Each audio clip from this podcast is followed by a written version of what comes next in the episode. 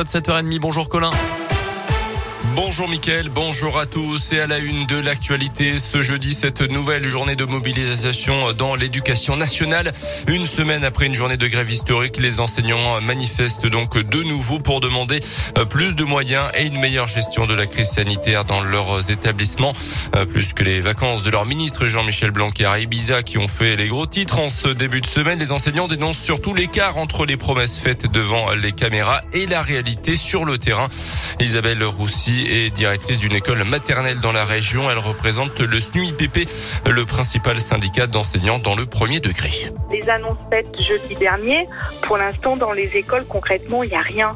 On n'a pas reçu de masques, on n'a pas reçu euh, de collègues euh, issus de la liste complémentaire. Il y a toujours euh, cette attente et puis cette inertie, je dirais, qui fait que ben, nous qui sommes tous les jours sur le terrain, ça nous essouffle, ça nous demande de l'énergie pour expliquer aux parents, etc. Et puis comme ça fait deux ans que ça dure, ben, c'est vrai que c'est long pour nous.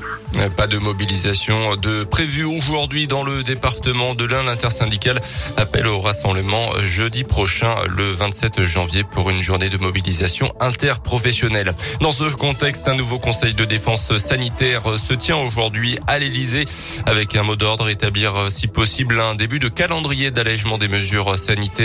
La règle des trois jours de télétravail obligatoire dans la mesure du possible en entreprise sera par contre prolongée, a d'ores et déjà annoncé hier la ministre du Travail.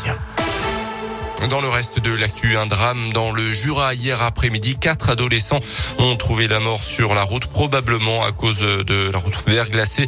Leur voiture a fait une chute de 10 mètres dans un lac près de Lons-le-Saulnier. Un seul survivant, un des passagers âgé de 18 ans, il a pu s'extraire de l'habitacle avant de donner l'alerte. Une enquête pour homicide involontaire a été ouverte. Toutes les victimes étaient pensionnaires du même lycée.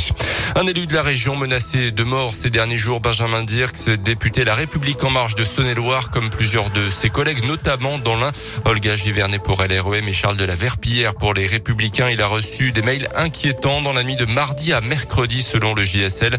Des mails faisant référence à l'attentat du Bataclan, par exemple. Benjamin Dirks a notamment voté en faveur du pass vaccinal. Il va déposer plainte dans les prochaines heures. À retenir également la mort hier de Gaspard Huliel, l'acteur de 37 ans, victime d'un grave accident de ski mardi en Savoie. Il est entré en collision avec un autre skieur au croisement de deux pistes. Il était notamment connu euh, pour avoir rejoué dans des films comme Un long dimanche de fiançailles, Saint-Laurent ou Jacques le Croquant. Le Premier ministre Jean Castex lui a rendu hommage hier sur Twitter. C'est le cœur serré que nous reverrons désormais ses plus belles interprétations et croiserons ce certain regard. Fin de citation.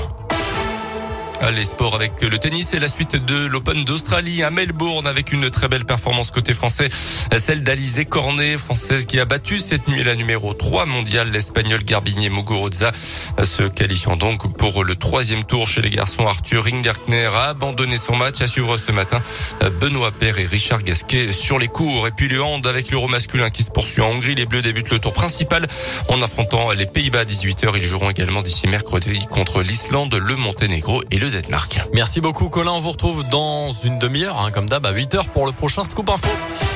Dans un instant.